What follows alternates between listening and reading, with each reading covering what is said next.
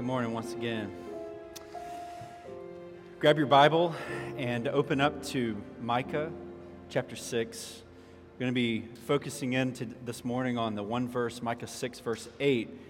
But we are going to be all over the scripture today. So be ready to follow along on the screen. And if you'd like to, if you're, if you're ready, you can tap along on your phone or open up your Bible to the different passages as we focus in this morning on a difficult subject, a controversial subject, and something that, as a preacher, gives you a little trepidation to talk about.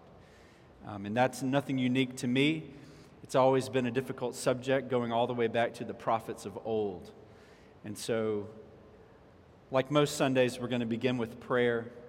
And this morning, particularly feeling our need for God's word to speak clearly through his word and through the Spirit who speaks to us as the word is proclaimed. So let's pray together.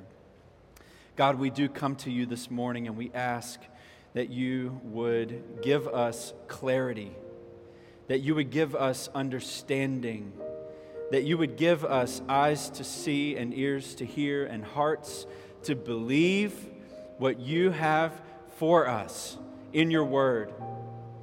And Lord, we pray that this word would not be void, but that it would take root and that it would produce fruit as it goes into the hearts of each person here. Lord, I pray that faith would be given out freely. Even now, that faith would be given out freely, that we would receive what you have to say to us today from your word. God, meet with us. In Jesus' name we pray, amen and amen. Amen. Bennett Middle School. Bennett Middle School. I know I got anybody else from Bennett Middle School or William J. Clark Middle School. Okay, just one. That's all right. Connie, yes. Bennett Middle School. I want you to go back to when you were in middle school, seventh grade. And, and, and maybe your middle school was like my middle school. Because about every day, from anywhere on campus, you would, you would hear these words being shouted out across the schoolyard fight, fight, fight, fight. You know what I'm talking about? Fight, fight.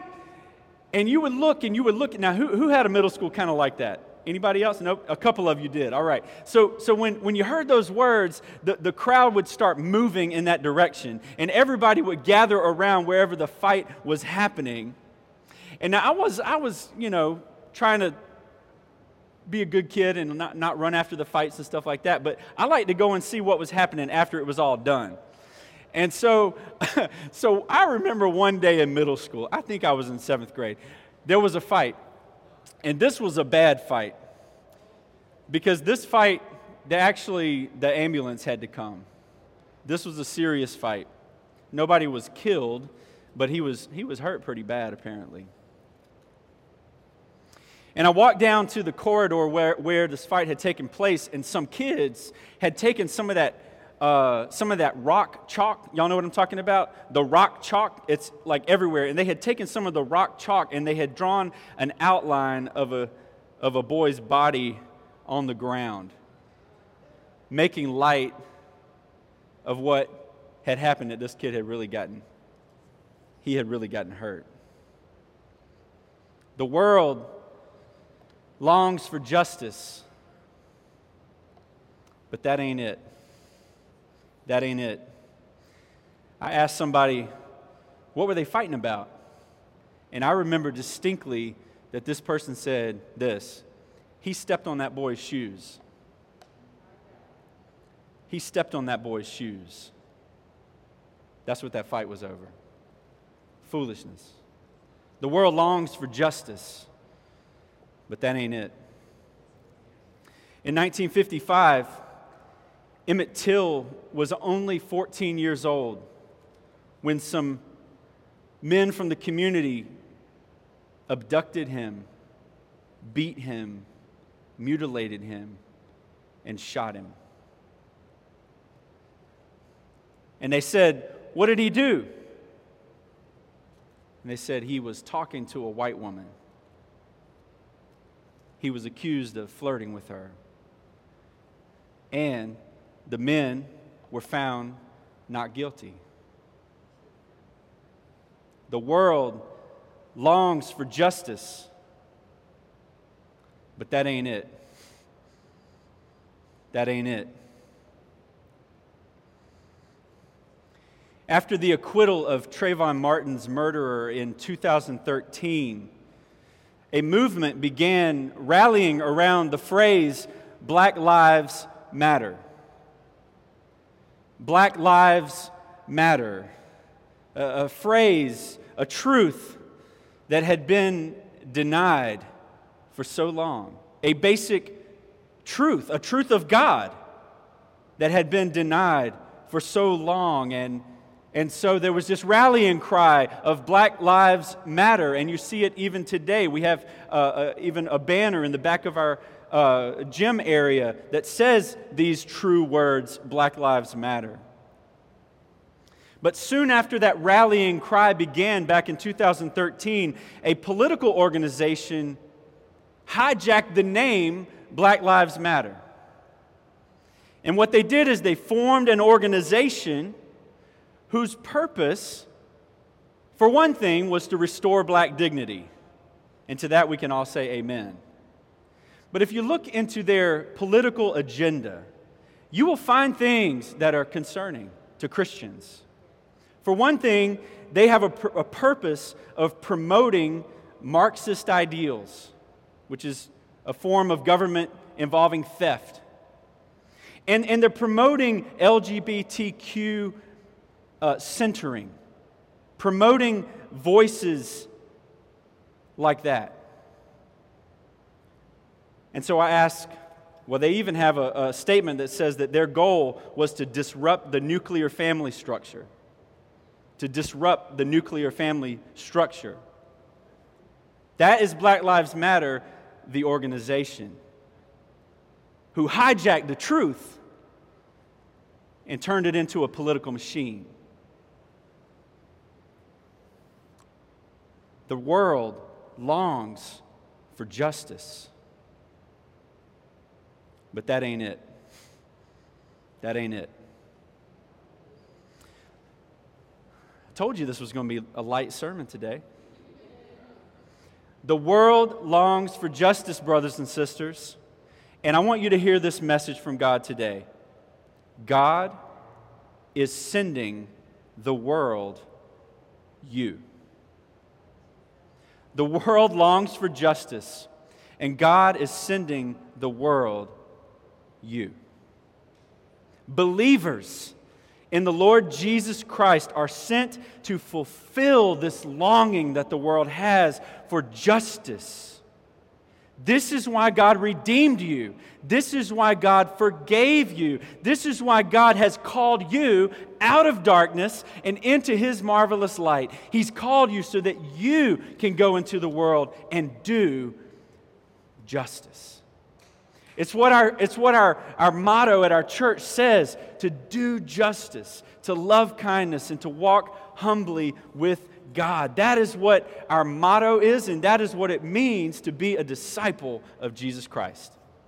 To do justice. And so today we're gonna, we're gonna look into the scripture, into Micah 6 8, and we're gonna ask the question if the world is longing for justice, what is it? what is it? If this is not it, right? If this is a distortion, then what, where is the clarity? And we got to look to God's word to find the clarity about what is just. Micah 6, verse 8 says this He has told you, O man, what is good. And what does the Lord require of you but to do justice and to love kindness and to walk humbly with your God? The world longs for justice, and this is it. The world longs for justice, and this is it. The Bible talks about justice. Uh, I think the word is used in the Bible some five or six hundred times. I mean, it's all over the Bible. And, and, and it's, it's used in three distinctively different ways. And we're going we're going to look at those different ways that the word justice is used. And God calls us to all three of these ways, all right? The first one is this When we do justice, we do what is right. When we do justice, we do what is right. Genesis chapter 18, verse 19, God is calling Abraham out of darkness and into his light. And here's what God, the commission that God gives to Abraham, it's on the screen behind me. Genesis 18, verse 19, God says, For I have chosen him, this Abraham and his, his crew, I have chosen him that he may command his children and his household after him to keep the way of the Lord by doing righteousness and justice so that the Lord may bring Abraham what he promised. All right, so God's whole purpose for Abraham is that he would lead his family and his household and his crew, he would lead them to do two things. What are they? Righteousness and justice. And these two words, righteousness and justice, often go together in the Bible. You can't have justice without righteousness. And what is righteousness? Righteousness is doing what's right. okay? And it's defined by what God says is right. That's why pushing uh, homosexuality is wrong, because God says it's wrong. Now, that's not popular, right? Uh, you can get censored for saying that. This sermon may get taken down from Facebook for all I know. But we have to say what God says is right. And so God says, do justice, and that means do what's right. And you know what's interesting in the context of the scripture when, when God says to Abraham, Hey, I want you to do righteousness and justice, you know what happens right after that? God says, I am going to Sodom and Gomorrah. It's in the same chapter.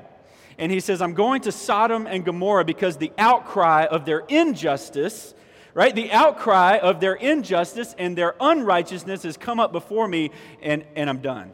It's time for justice. It's time for what is right. God is going to make things right. Sometimes God enters into the world to make things right through intervening, like he did in Sodom and Gomorrah. Well, Abraham is saying, Look, God, I understand your wrath, but it ain't like you to do what's unjust. And God's like, hold on, what? Excuse me? And Abraham says, just hear me out, hear me out. And Abraham says, Look, Lord, is it right for you to, to kill the righteous along with the unrighteous? And the Lord says, Okay. Abraham says to the Lord, If there's 50 righteous people in this city of a million, if there's 50, will you destroy it? God says, Nope, I won't. Abraham starts doing some math in his head and he thinks, you know, I'm not sure there's 50 righteous people in Sodom. And so he says, What about 40, Lord? What, what if there's 40 righteous people? Actually, he says 45, then he says 40, then he says 30, then he says 20. And then he says, Lord, let's, let me just one, just one more time if there's 10. If there's 10 righteous people in Sodom, will you destroy it? And God says, For the sake of 10 righteous persons, I will not destroy it. That's how bad it was, y'all. That's how bad it was. And when God sent his angels to Sodom, the world, was, the, the world of Sodom was overrun by sexual immorality. Uh, the book of Ezekiel tells us that they were full of pride, that they didn't give to the poor, they, they, they were selfish, they were greedy, Sodom had uh, Democrat sins because they were pushing a homosexual agenda. And they had Republican sins because they were pushing capitalism and, and, and, and greed. All right, we got, we got both sides of the aisle in Sodom. All right? Nobody's left out. And God destroys Sodom. Yes, Lot barely gets out, but Lot didn't get out because he was righteous. He got out because of God's mercy. And it was just Lot and his two daughters. And then the story gets weird from there. If you think the God of justice is just the God of the Old Testament, let's fast forward to 2 Corinthians. Because in 2 Corinthians, the Apostle Paul writes these words in chapter 5, verse 10 For we must all appear before the judgment seat of Christ not the judgment seat of the Father, but the judgment seat of Christ. We must all appear before the judgment seat of Christ so that each one may receive what is due for what he has done in the body, whether good or evil. There it is, right there. God's justice is what is right. And, brothers and sisters, none of us are right. None of us are right. None of us do what is right. We all deserve God's justice in this sense.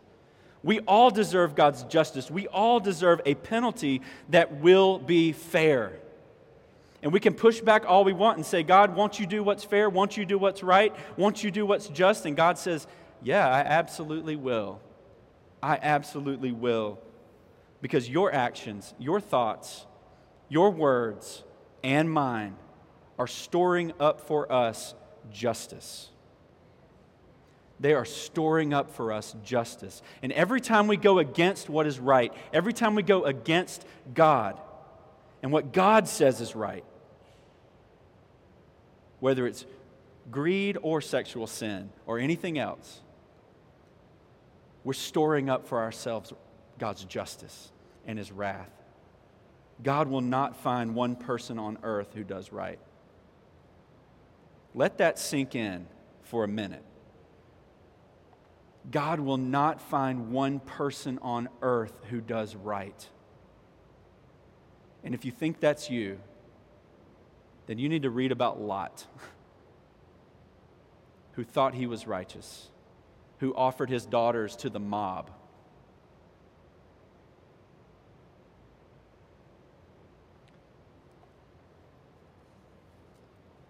But there's one person who was right. And he is the hope of the world. And his name is Jesus.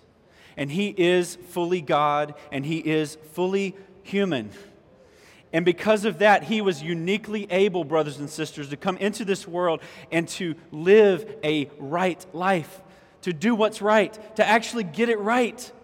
And look, read about him. Read about his life in the Gospels. And you will, it's gospel for a good reason. It's good news. It's good news because Jesus lived it y'all. He lived it, and God made a way to take his life and place it on top of you by faith. So when you believe in him, you get all of his goodness, you get all of his righteousness. And when God looks at you, what does he see? He sees Jesus.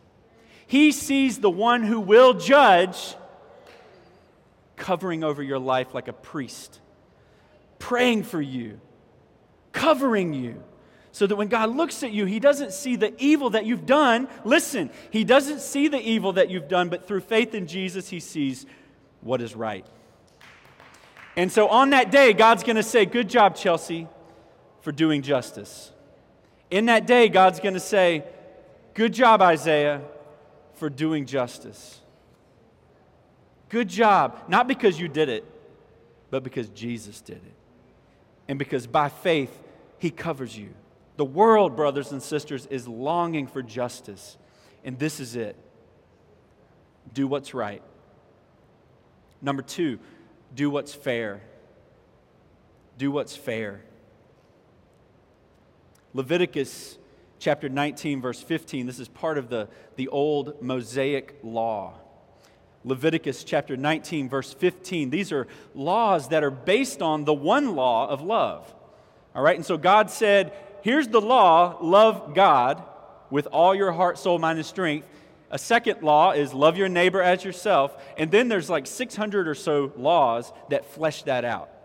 All right, that flesh that out in the Old Testament. This is some of those laws. And it says this it says, You shall do no injustice in court. And then it says this You shall not be partial to the poor or defer to the great, but in righteousness you shall judge your neighbor. And so, what's going on here is God is setting up a standard of fairness, a standard of fairness and that, that defines what justice is. It's doing what's fair, what's impartial. It's treating the rich man and the poor man the same. It's fair. And I like to give the example of slicing the pie. Anybody like pie? Now, look, y'all, y'all want to see a family fight. Put a pie out in front of the family and say, all right, y'all divide it up evenly. Do it fair. All right, now here's my trick. All right, y'all, y'all take notes on this, okay? This is good. You ready? I don't know where I got this from, but it's good. So, what I will say is I will, I will give one of the kids the job of slicing the pie. And I will say, but you have to choose the last piece. Now, I promise you, that pie, they will be out there with a measuring tape, getting that pie just right to make sure that that last piece is just as good as that first piece. That's justice. All right, that's doing what's fair. God wants his people to do what's fair. Have you ever heard the phrase, it's not what you know, but who you know? And see, unfortunately, the world doesn't work this way. The world uh, operates on this principle of it's not what you know, it's who you know, it's who you are, it's who your family is, it's who, right? And is that justice? No, it's not. What that is, is, is we call it the good old boy system.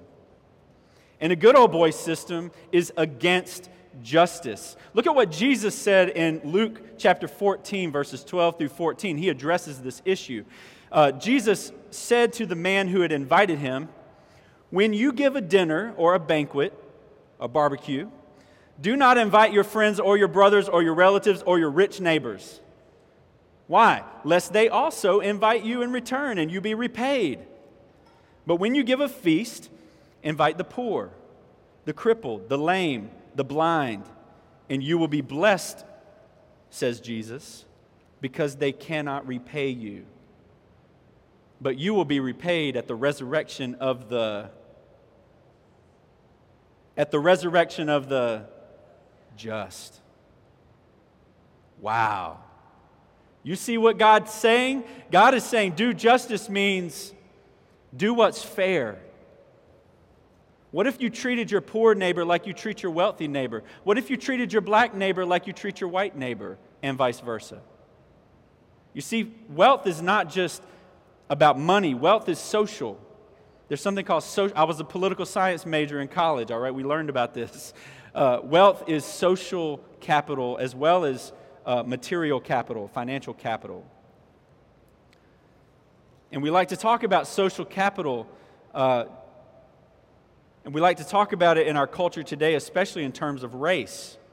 Now, race is not a real thing, okay? Let's just, let's just put that out there. Race is a biological fiction, it's not real. We all are the same humanity.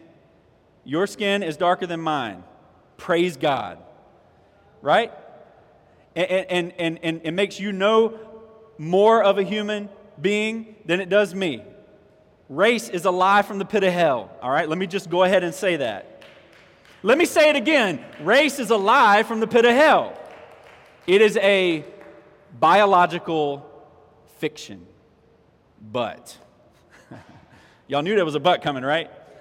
But, it is a sociological fact.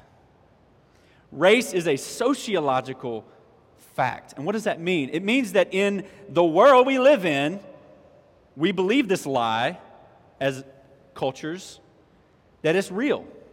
Okay, we believe the lie, and therefore there are real consequences to it. Uh, slavery, for example, uh, education inequality, for example, the over criminalization of petty theft and crimes. Uh, white man gets caught with weed, black man gets caught with weed, are they treated equally? No, not historically, they're not. It doesn't mean they're not always treated equally. Sometimes they are, right? But not usually. Do y'all understand what I'm saying? Race is a biological fiction, but it's a sociological fact. When I walk into McDonald's, I carry my social capital with me, and I can tell that I get preference in treatment when I walk into McDonald's. I just do. I didn't ask for it, but I have literally seen a well dressed black man, probably a professor at SC State, standing here.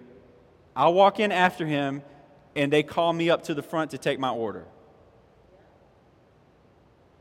That's little unless you're that black man. God calls us to do justice. And that means doing what's fair. It means doing what's fair. And, and, and, and for us, that means correcting imbalances. Okay, it means practically correcting imbalances to the degree that we can. And so when I'm standing in line at McDonald's, I say, no, this man was here first. I do that because I'm aware of what's happening. That's simple, but it's correcting an imbalance. All right, my family and I, we shop at black owned businesses on purpose. My doctor is a black doctor. Why? My, our, our pharmacy is a black pharmacy. We try to eat in black businesses. We're hosting a big meeting here in a few weeks, and we're going to try to use a black owned business for, for catering. Why? Because we're seeking to correct the imbalances that are in the world. Now, should those imbalances be there? No. Do, should we have to say Black Lives Matter? No. We shouldn't have to say it. But the world we live in, the reality demands that as Christians, we do justice. And that means doing what's fair. All right, number one, do justice means doing what's right, right? And that means that we're all under the judgment of God and we need His forgiveness. Number two, it means doing what's fair. That means that we look for equity, that we seek what is right and just for everybody, regardless of who you are, where you come from. And thirdly, it means doing, y'all, this is awesome. This last one is so amazing. And this will rock your world if you get a hold of it, okay? It will. It's not only doing what's right, doing what's fair, but doing justice means doing what's generous. It means doing what's generous. It's not enough to simply be right and fair. It's not. It justice demands something extra. Justice is extra, y'all. justice is extra. It demands doing what's generous. Back in the 1900s, there was a Supreme Court case, Plessy versus Ferguson. And Plessy versus Ferguson said the 14th Amendment is fine and all, but when it comes to education, when it comes to other things in society, we can be equal, but what? Separate. Right? We could be equal, but separate. Now, okay, maybe that was a good idea. No, it wasn't. it wasn't a good idea because what, because what happened? It was separate and unequal.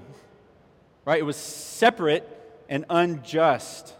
You see, it's not enough to just demand something be equal, but there needs to be generosity. There needs to be an overcoming of inequity. There needs to be a push to make things right and make things better, not for yourself, but for others. Let's turn back to the law in Leviticus. Y'all, y'all didn't know I was preaching on Leviticus, but this, this look, when I, when, whenever you try to read through the Bible, you like get through Genesis, you know, it's like, this is cool, lots of stories. Get through Exodus. The first half of Exodus is awesome. You know, there's plagues and water turning to blood and, you know, people getting out of jail or out of, out of uh, slavery and moving to the prom. And then it gets kind of difficult, the second half of Exodus. And then Genesis, Exodus, and you hit Leviticus, you pretty much quit.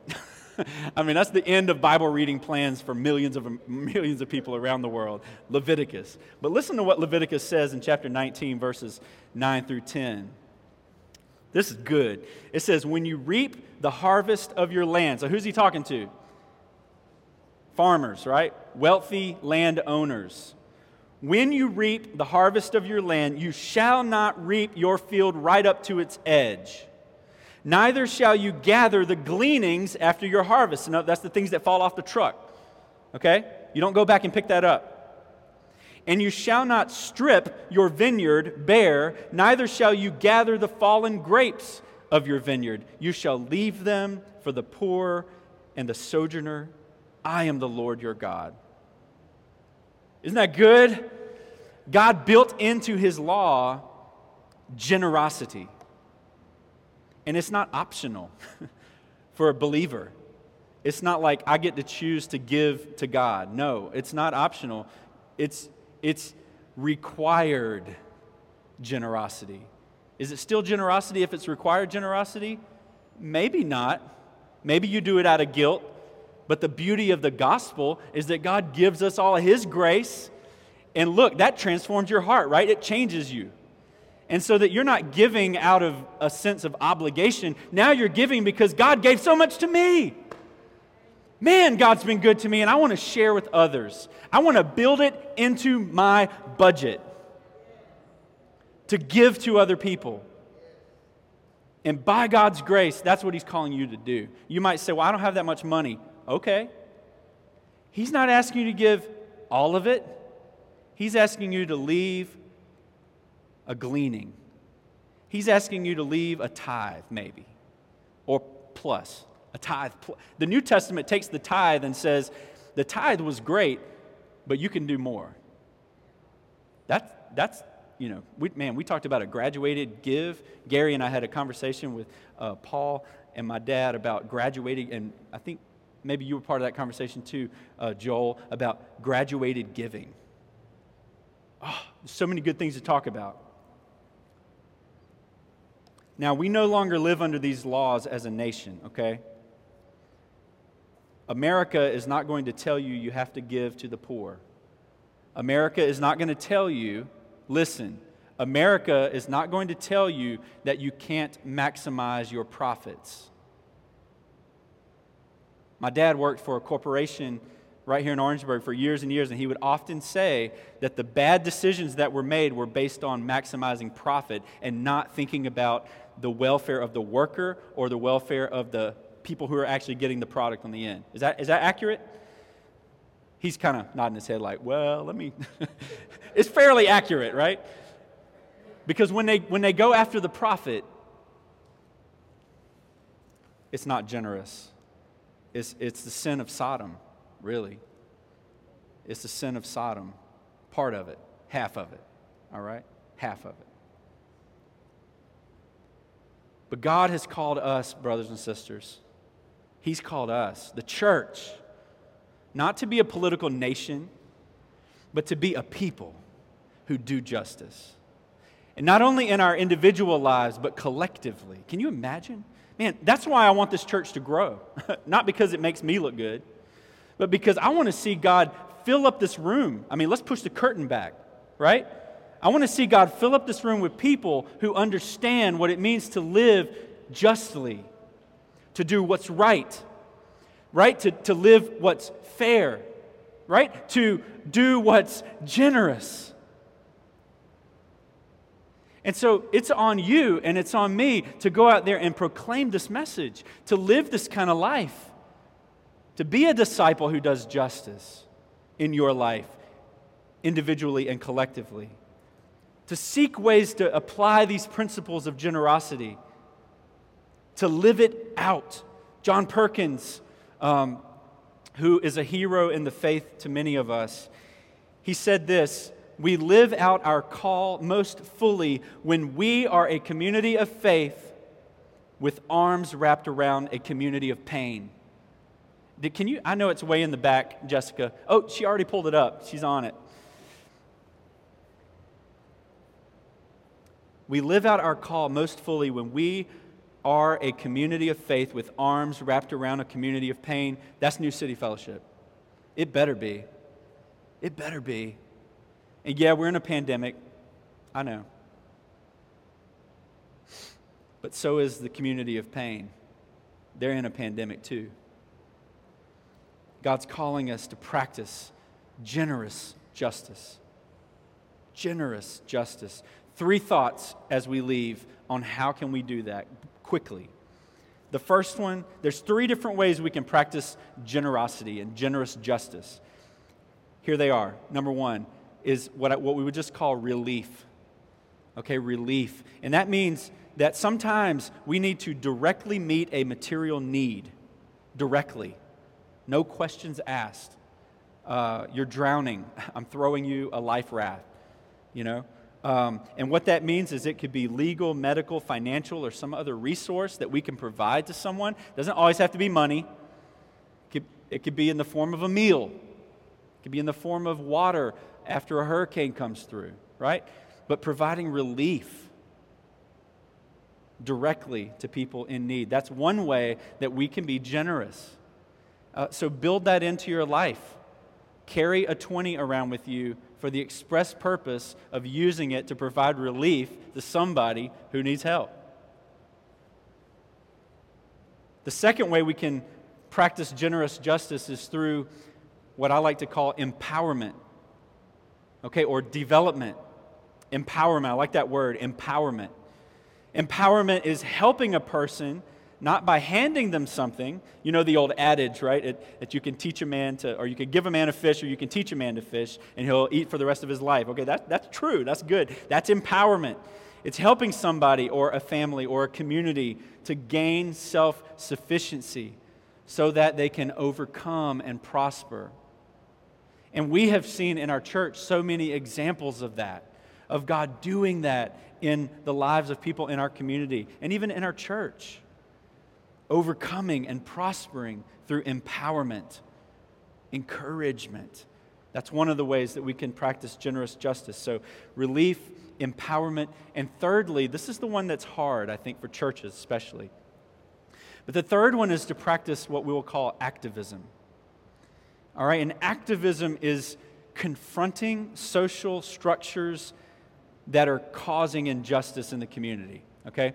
So it's figuring out, and every community is different, right? In some communities, that means helping the police understand how to better police. And, and Orangeburg, I think, does okay on policing. I haven't heard like a lot of things about that, but we probably need to know more about that, right? Some of you, I know some of you are more experts in this and you know. But what are the social disadvantages in our community? And how can the church, as the body of Christ, who actually have the law of God and actually know what's right and know what's fair and know what's just and what's generous, how can we be engaged in confronting social structures that disadvantage certain groups? You know, Jesus wasn't afraid to do that. Some people think Jesus was lowly, meek, and mild, and he was. But he also called Herod a fox. And he also called the Pharisees a brood of vipers. And he also came into the temple at least once and cleansed it of all the money changers who were ripping people off and distracting them from their purpose to worship God and pray. That's why we pray in our service, because that's what we're supposed to be doing. Jesus said, My house is to be a house of prayer relief, empowerment, activism. The world longs for justice. This is it. The world longs for justice. This is it. This is how you follow Jesus, brothers and sisters. You trust Him. And look, this is not so that we get on God's good side. This is because we're on God's good side, right? God pours His grace. You, everybody in here, as far as I know, is received God's grace. And if you haven't, receive it today because it will transform your life. It will give you a new heart that doesn't just say, I got to do this stuff so I can be good with God. No, I do this stuff because I'm good with God. Don't, don't get it twisted. All right? Don't get it twisted. We do this because we are good with God, because of His grace, because of Jesus who covers us. Amen? Amen. The world longs for justice. This is it. Let's pray. Lord, we love you. We thank you. We thank you for Jesus. We thank you that He is the essence of justice, that in His life He was fair. He was good and righteous every way, and He was generous. He was so gracious. He gave His life for us willingly died, took hell on the cross so that we could be freed from hell. He left heaven so that we could go to heaven. He gave up his comfort so that we could be comforted. God, we thank you for Jesus. And Lord, I pray that this little body would grow. I pray that this church would grow and that this year we would reach 500 new people. That we would reach 500 new people with the message of the good news that God's kingdom is coming into Orangeburg in new ways. It's been here for a long time, but it's coming in new ways. And God, we pray that you would call at least 12 people to become full members of our church this year. And Lord, we pray that we would see four people baptized this year to profess faith and to come into your kingdom visibly.